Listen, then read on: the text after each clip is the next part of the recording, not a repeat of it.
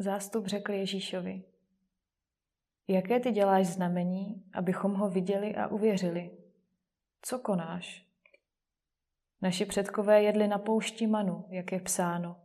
Chléb z nebe jim dal jíst. Ježíš jim odpověděl. Amen, amen pravím vám.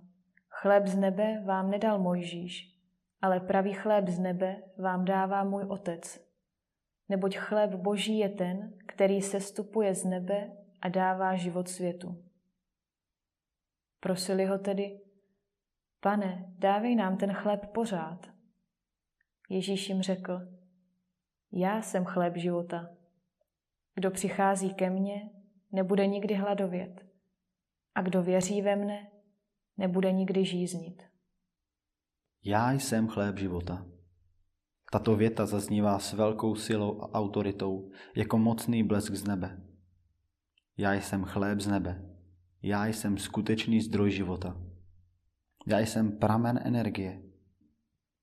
A tak, jako nemůžete žít bez chleba, nemůžete žít bez země. Respektive můžete, ale nebude to život, spíš živoření.